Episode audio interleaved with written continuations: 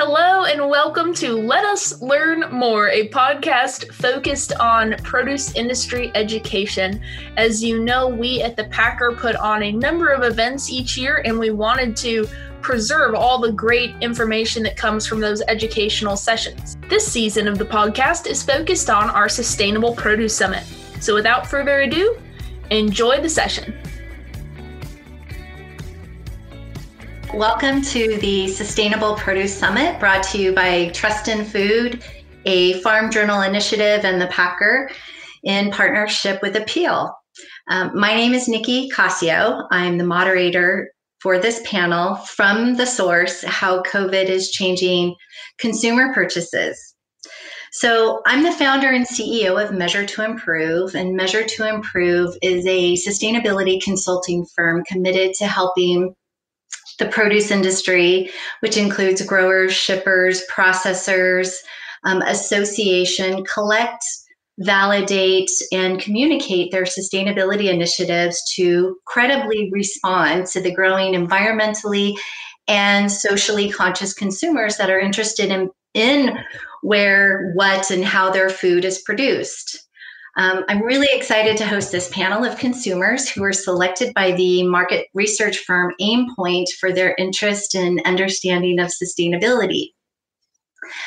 Um, I can't imagine a more urgent topic for industry than to hear directly from the consumers about how the worldwide pandemic has and continues to affect purchasing decisions. Um, but before we get started, I wanted to set the stage for the panelists as well as the audience about what we mean by sustainability.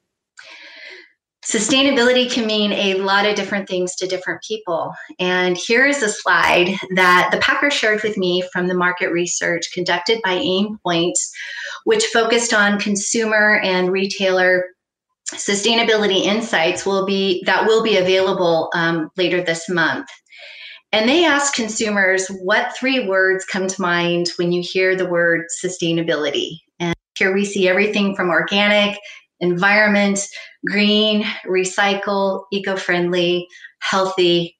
And admittedly, you know, there are a lot of moving parts, and sustainability can be complex to define.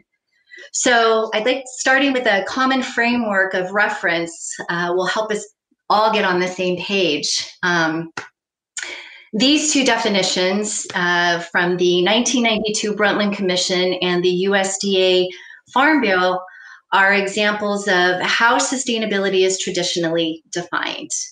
And for the most part, they both revolve around the notion of meeting the needs of the present without compromising the ability of future generations to meet their own needs.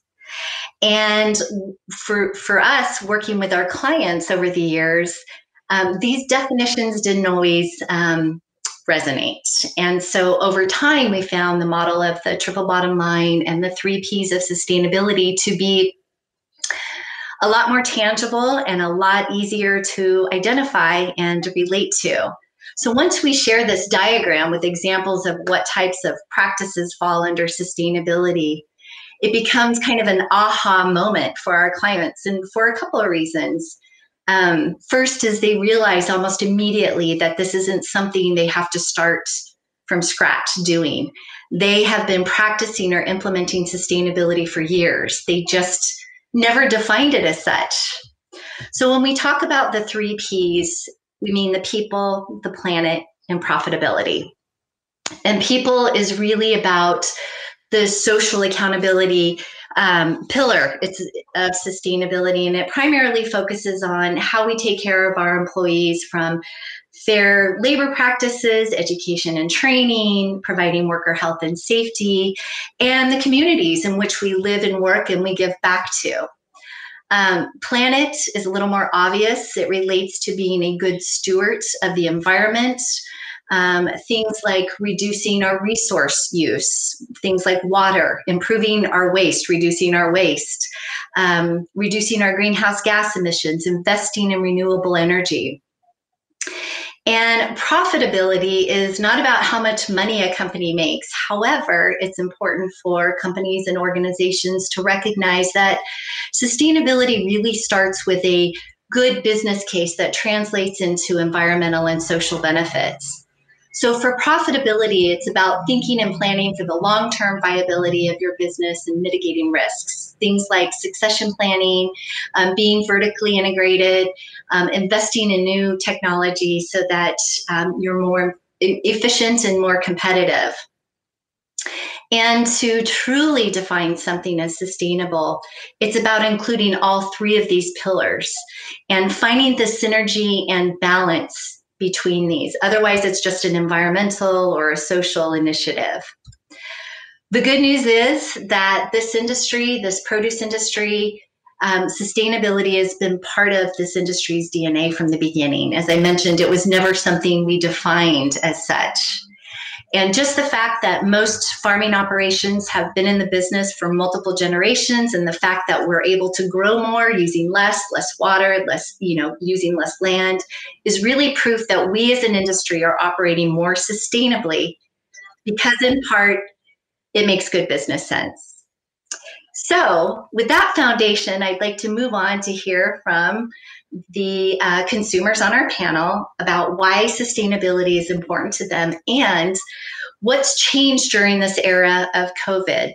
So, without further ado, let me introduce the panelists so they can introduce themselves and get the Q and A started. So, please state your name, where you're from, what you do, and why pro- why a product's sustainability is important to you. My name's Eric Miglietti. I'm from Hilliard, Ohio, right outside of Columbus. I'm a medical data consultant. And why is sustainability important to me? I think the you know the the, the fifty thousand foot view is we want our planet to be healthy and happy. And you know I've got two little kids. I wanted to be here for them in the same manner that we've appreciated it. But you know very specifically in short term, we care about our health, and I think that sustainability as it ties to our individual health, you know, the food we put in our body matters. My name is Kim Rosensprung. I'm from Seattle, Washington. I'm a small business owner with a partnership to a coin company. And product sustainability is important to me because I would like to see future generations able to enjoy all the products and variety that I enjoy and to have um, healthy options to do so. Great. Excellent. Well, thank you, Eric and Kim, for joining us today. Um, in terms of questions, um, let's start out with what's most important to you when you think about sustainable produce? Is it how it was grown? Is it farmer worker safety? Is it resource use efficiency, meaning water efficiency, renewable energy, waste reduction? Is it sustainable packaging? So, what's most important to you when you think about sustainable produce? I guess for me, uh, it's probably all the above.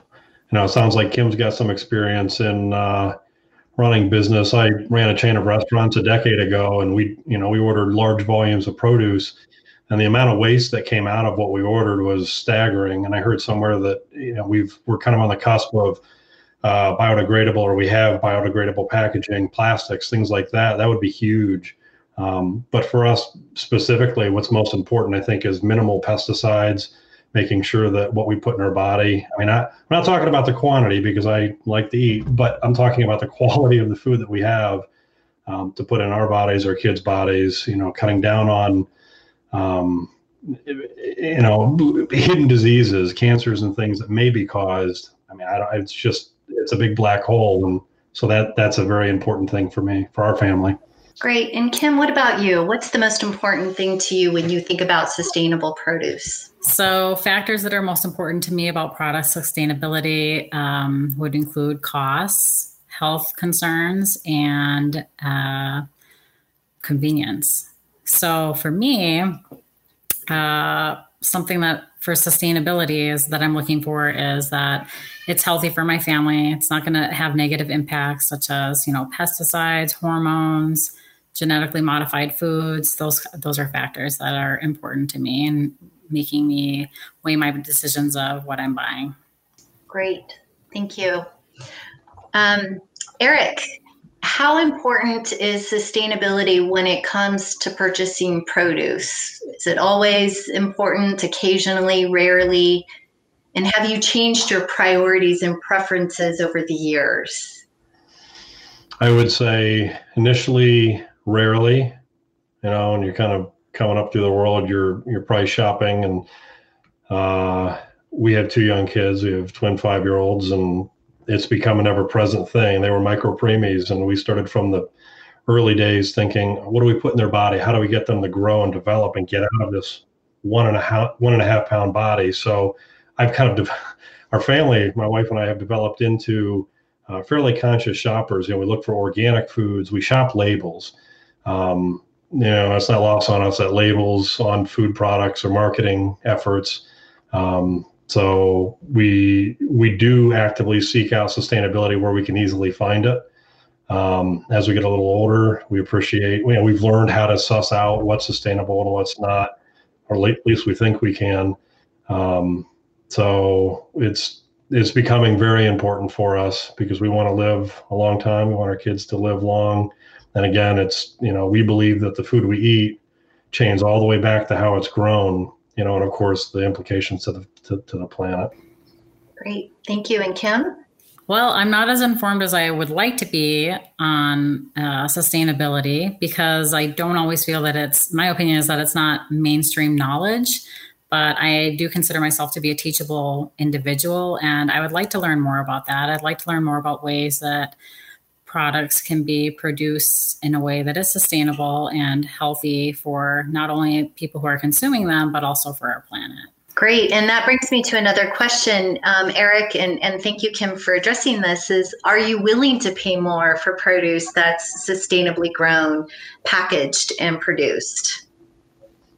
Yeah, I think so. My wife and I are in a position where um, we're not not wholly resource constrained. So, you know, if if we could feel good about what we were purchasing, knowing that we were doing something good for the planet, and you know, pe- people were generally taken care of um, and feed ourselves, sure. I mean, if it wasn't a, a crazy amount of money, you know, like tripling tripling the cost of a pack of spinach, yeah, I don't I don't think we'd have an issue doing that. So, yes, I would be willing to pay more for products that are sustainable. There's some things that are closer to my heart than and that I'm more informed about. For example, living in the Seattle area, um, our salmon supply isn't always harvested in a way that is sustainable. And so I do look for locally sustainable um, practices from fisheries. And those are the kind of products that I'm willing to give my patronage to and purchase. Um, I do think that we've seen some trends over the years of purchasing products such as organic. 10 years ago, I didn't buy a lot of organic products and produce because it was very expensive. And now that the price gap has kind of closed a little bit and it's made it more affordable, and I've been more informed of the benefits of, you know, what I'm consuming and what I'm putting into my body, I'm willing to pay more for it. And so when it comes to sustainable, if I was given more information and more knowledge in a way that uh, it motivated me to purchase those, I absolutely would. I think that I just don't have as much information as I'd like to. And it'd be nice to have that information marketed more so that it is more mainstream, so that people are more aware of uh, their purchasing practices and how it's impacting the environment and and those things. So, if you actively seek out products that are sustainable, and I heard you, Eric, mention it's it's through labels, but how do you find that information, and what cues do you take to find out if something is sustainable? Is it is it the type of packaging that the produce is packed in? Is it the way you feel about it? Is it maybe a logo or a trusted brand? Um, I think I heard Kim say it's about the grocery store that you're shopping in, where you can choose to shop sustainably. Um, is it a feeling or a perception versus versus knowing that it's sustainable? So, can you can you address that, Eric? Yeah, I think it's more of a feeling. Like I said, it's it's pretty much label shopping when we go to the store. Um, sometimes I'll get on a kick and start researching a company if it's a brand that we use a lot you know, kind of dive into their history. I like to unpack the way businesses are run, and you know, if I find something out that sways me away from that product, um, you know, that that's kind of how we we fact find. We've got a lot of friends that um, are very eco conscious, uh, conscious, and uh, vegan, kind of uh, you know, animal cruelty veganism type of world, and we get a lot of our information through them. You know, a lot of social media links are are kind of passed around. So I'd say a lot of it's feeling based when we're in the store, but when you get behind a computer, you know, in, a world of way too much information, you try to try to suss out what what you can pay attention to, and oftentimes we settle on the products that we buy all the time to research. How have your fresh produce buying habits and purchasing decision changed with COVID? Um, you know, before COVID, we were on kind of a trajectory to get rid of single use plastic packaging, and now it seems the demand for packaging is going up. Um, so, how have your fresh buying habits changed since COVID, or have they? It probably hasn't changed a whole lot. I mean, we still try to buy, you know, healthy, you know, fairly local. I mean, we pr- primarily grocery shoppers. We don't do a lot of um, markets. But what I will say is, with COVID, it kind of highlighted the um, kind of the feeling that we should be a little more self-sufficient in our food uh, our food needs. So my wife and I planted a couple of gardens in the backyard this summer. Um, it's something we've had in the past, but we kind of dabbled with, and we took a little more structured approach. and i know we don't want to continue to buy our produce from fine produce people, grocery stores, but um, disaster scenario, you know, pandemic hits, zombie apocalypse, whatever, it'd be nice to be able to take care of ourselves a little bit. If we had local produce or local, you know, uh, markets that we could, we felt good about, we could go to, we knew they weren't going to run out. Um, we're probably a little more inclined to do that now than we were pre-COVID. Great, thank you. And Kim, what about you? My purchasing practices have definitely been impacted by COVID, mostly due to like the frequency of my shopping trips that I make. Uh, in the beginning, when there wasn't as much information and there was a lot of um, disinformation out there, I seemed wanting to do a lot of bulk purchasing. So I would shop once a month, sometimes once every six weeks. And I would just go to Costco and do a lot of bulk shopping. And produce in our household was a luxury because I'd have it and it lasted about that first week. And then when it was gone, it was something that I wouldn't replace until, you know, I needed to run to the store for more staples. But I did find myself uh, supplementing with a local farmers market that's open here year round. It's an outdoor uh, produce stand. And so it was nice to be able to feel safe in that environment to shop and still have some of the produce that we could supplement to the monthly to six week grocery trips that we went on. Great, thank you. And moving on, what information would you like produce companies to share about their products they grow. What what do you want to know, Eric? Um, you said you like to buy things that make you feel good about the purchases. Um, why is that? So, what information would you like us to share, us, the industry, the produce industry, about our products? Yeah, so I'm a I'm a big YouTube, not a not a not a um, content producer. I'm a big consumer of YouTube videos you know, I could follow the day in the life of, uh, um, you know, a person homesteading in Iowa, for instance. I mean, I could follow their channel for like a year and never get tired of it. I would love to see uh, probably a walkthrough of these companies' businesses. You know, who uh, we, we buy the same spinach uh, from Kroger's over and over and over again. Show me where it's made. Show me, show me John so and so who plucks it out of the ground or out of the hydroponic plant or wherever it's grown give me some insight into the people that work there, make me feel connected with the product. Um, you you probably have you know a, a loyal customer for life. Um, so I think I think just kind of the a, a, video day in the life of where my food is, how it starts to you know where it ends would be nice. Great, that's that's super helpful. I'm sure to the suppliers that are listening to this. Kim, what about you? What information do you want produce companies to share about the products that they grow? For me, it comes down to I don't know what I don't know. I view myself as an average consumer, and a lot of that knowledge I said I don't feel is mainstream. So, if companies could market it in a way that informs me of my purchases and how it's helping sustain, you know, labor and people uh, and the planet and Um, those things, those are the things that make me feel good about moving forward with my purchase. And so I it just comes down to information that's available. And it seems that a lot of that information, if you want to, you have to actively seek it out. It's not something that is mainstream. And I think that I'd like to see more attention brought to it because I don't I don't know a lot about it, but I'm I'm ready to learn. So teach me. Wow, great answers um, from both of you. Thank you. And then finally, how would you like or recommend that suppliers share this information with you? Um, Eric, I heard YouTube, social media, um, but sometimes you have to look for that or hunt it down. What about on the packaging itself, um, on their websites? How would you, what's your recommendation? I don't know. I'm kind of techy and I, it's, you know, it's not lost on me that we all have this big brother vibe where somebody's always watching our every move. Um, so I kind of hesitate to say this, but I think people are generally lazy, myself included. Know, I see QR codes on packages all the time. It's like scan this to get more information.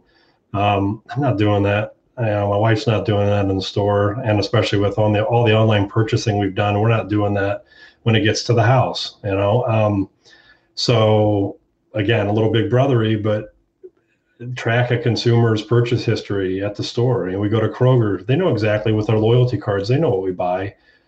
Uh, just send us an email or I don't know, find some way to get us to like a product page on Facebook and then let that like do the work. I mean, I get on Facebook all the time and it just tells me things that things I want to know. Well, give, give again, give me that video, give me that, give me a link to YouTube from Facebook I'm not an Instagram generation, so I can't speak to how that happens. But um, kind of sort of force it down our throats a little bit. Not everybody's very proactive about finding information out, but if somebody presented it to me, I'd watch it in a video for sure. Great. Kim, what about you? So I consider myself an a- uh, average consumer, and I don't actively seek out that information. I probably should, so that I'm more informed, and it is my responsibility to inform myself of these things. But it would be helpful if there was more marketing geared toward that that supplied that information to me more actively. I think in the past 10 years, you've seen a lot of push for organic things and things that are non GMO and you know, we didn't even know what GMOs were a few years ago. And so there's more information about it now. And we have more knowledge of things that we can avoid and things that maybe are better to purchase. You know, you have your good, better, best choices. And so if I had more information about that, I think that that would probably be the marketing technique that I would start out with is just informing the general public. We live in today's society and through my whole life, food has been a resource that just seems very abundant. Doesn't seem like there's a lack of it. Doesn't seem like there's a supply chain or lack of supply um, issues. So, but in the future, that might not be so with our growing populations and the nutrients in the soil and many other factors that contribute to that. And I think attention should probably be more focused on that and then maybe labeling things like USDA sustainably harvested or something along those lines. But definitely trying to get more knowledge and inf- information mainstream that would greatly benefit, I think. Great. Well, um, I think this kind of wraps it up. It was great. Uh, this has been a great opportunity to hear directly from two consumers um, how each of you are defining prioritizing sustainability purchase purchases and how you're actively seeking out sustainable products and the information that you want um, fed to you, basically. And I'd like to go back quickly before we wrap things up is that the recent research conducted again by Aimpoint that will be coming out in September, that with no one clear definition of sustainability, consumers need to be able to trust what's being provided them provided to them is sustainable. And what they found through the research and what we've heard today is that only 15% of those surveys completely trust that they're being provided sustainable options in the market. Um, so I think that there's a huge upside potential here we know that trust is built through transparency and by increasing our when i say our i mean the produce industry i was born and raised and grew up a farmer's daughter but by increasing our communication about what we're doing in the area of sustainability is really the produce industry's next big opportunity.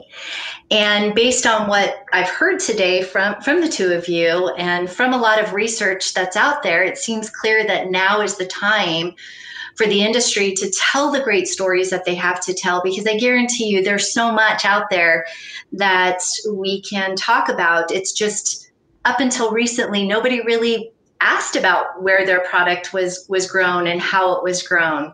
So I think this is a big opportunity to and and it provides a platform to build that brand trust that you're looking for. And and for the suppliers participating and, and listening to this panel session, the consumer need for transparency is what driving is what's driving um, the retailers to issue these sustainable surveys around packaging um, greenhouse gas emission reduction, social accountability, resource use efficiency. And not only are these large retailers trying to satisfy the consumer, your need and desire about wanting to know more about how their your produce is produced, these large retailers are also trying to mitigate their own risks by ensuring that they're purchasing products that are environmentally and socially responsible. So it's time for this industry to begin to figure out what's important within our own organizations because there's a huge story to tell. As we saw in that beginning slide, sustainability is defined and has many different definitions. So, how do we as an organization communicate and share and really prioritize um, that story? And it's also important that we realize that transparency needs go beyond just the practices. Um, and you know, starting with practices is a great start, but it's about collecting the data and measuring progress to not only demonstrate a company's commitments towards sustainability and the progress that's being made internally, it paints a picture of efficiencies and inefficiencies, which could also help with prioritizing where do we tell the story and, and what do we start with first. But it's important that we listen to consumers because it's you, it's us, we're all we're all consumers have been the ones driving this initiative and demand for transparency around sustainability. And sustainability also provides benefits back to the organizations themselves.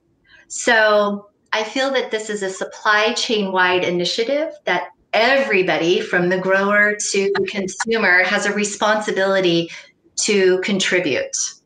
So I want to thank you, Kim. I want to thank you, Eric, and thank you to the Packer and the Farm Journal and Apeel for hosting this Sustainability Summit.